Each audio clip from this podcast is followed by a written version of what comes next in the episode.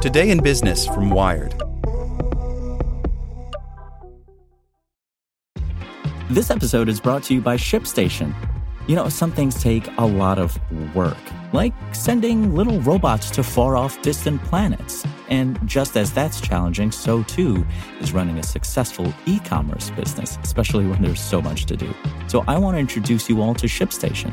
Now, I love using ShipStation because of its easy to use dashboard, which makes managing orders and printing labels a breeze and super smooth. Oh, and the customer service is just out of this world.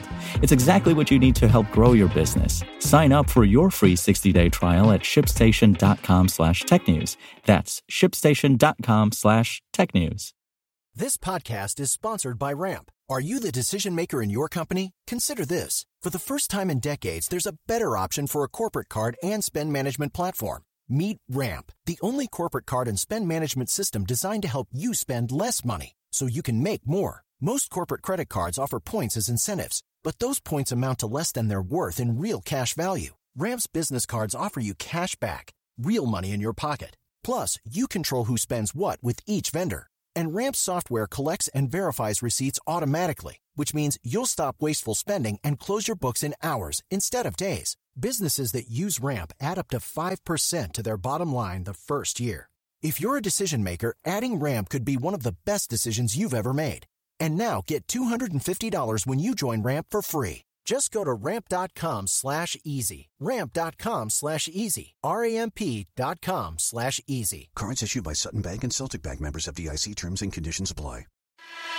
Hey there, this is the spoken edition of Wired.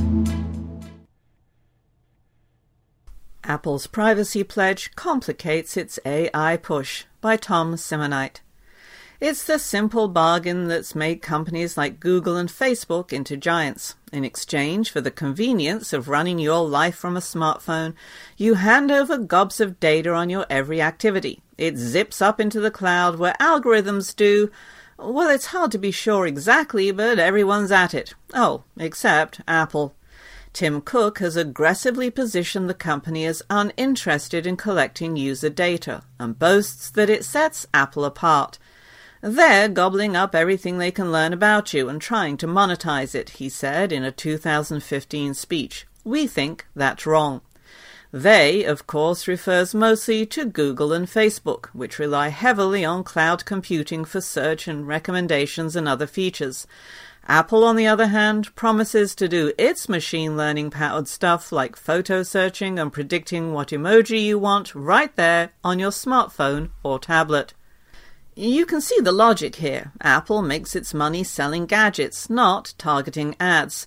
And denigrating competitors for monetizing your data is handy marketing and PR too. Who among us doesn't want to reduce our privacy risk?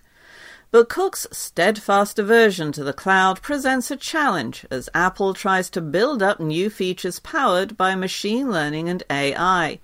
To build and run machine learning services, you need computing power and data, and the more you have of each, the more powerful your software can be. The iPhone is beefy as mobile devices go, and it's a good bet Apple will add dedicated hardware to support machine learning. But it's tough for anything it puts in your hand to compete with a server, particularly one using Google's custom machine learning chip. Compare the photo management apps from Apple and Google to see how this can play out. Both use neural networks to parse your photos so you can search for dogs and trees and your best friend. Apple's Photos does this entirely on your iPhone, and Google Photos does it all in the cloud. Of the two, only Apple's app will let you search your iPhone snaps for dog while in airplane mode at 30,000 feet and not having to wait while your query and the response travel across the internet can, in theory, make searches snappier. But Google Photos has generally been favored by reviewers, including our own, impressed by the power of the search company's image parsing algorithms. Local processing works great for many things, but if you want to push the envelope, it's hard for a mobile device to outsmart cloud AI, says Eugenio Culurciello, a professor at Purdue University who works on hardware to accelerate machine learning. In a server, you can do so much more work in any second, he says. Companies that haven't pledged cloud celibacy also have an easier time making their artificial intelligence more, well, intelligent. The most direct way to build a smart new thing to work on your customers' data is to use lots and lots of that same data to train it, says Chris Nicholson, CEO of Skymind, a startup that helps companies use machine learning. The more data you have, the more valuable your thing gets, he says. Google, Amazon, and others are benefiting from that, and Apple is not. It's also easier to continuously update neural networks in the cloud, so they're always improving, than it is to push updates to ones that reside in people's pockets, says Nicholson. Apple has started using a technology called differential privacy to pull in some anonymized data on how people use their phones, such as your favorite emoji, but it's unclear how broadly that can be applied. To be fair, pocket neural networks have improved tremendously lately, and for some use cases they make a lot of sense. Image recognition is particularly good on mobile devices, says Song Han, a Stanford University graduate student working on compressing neural networks. He developed one such system that helps Facebook's augmented reality platform track objects. For applications like that, where a game's virtual zombies need to be in exact sync with your coffee table, running everything locally can be a necessity. Apple now has its own technology to optimize AI for iDevices, the Core ML platform it released last month. It also launched its own augmented reality toolkit. And it's reasonable to expect future iPhone models to sport new hardware that powers up machine learning, but that may not give Apple a very unique advantage. If it plugs into the new Core ML platform, then Google, Facebook, and anyone else with an iPhone app will be able to tap into it too.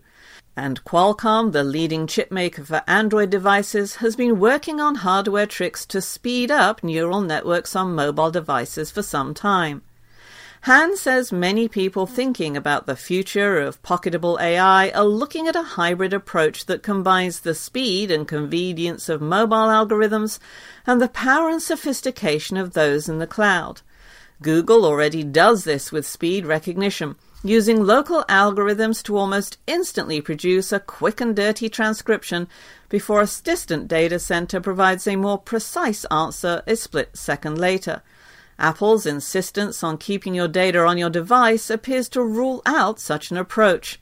Being able to promise your data stays private helps the company keep up its PR war on data gobblers, and it won't hurt some uses of AI.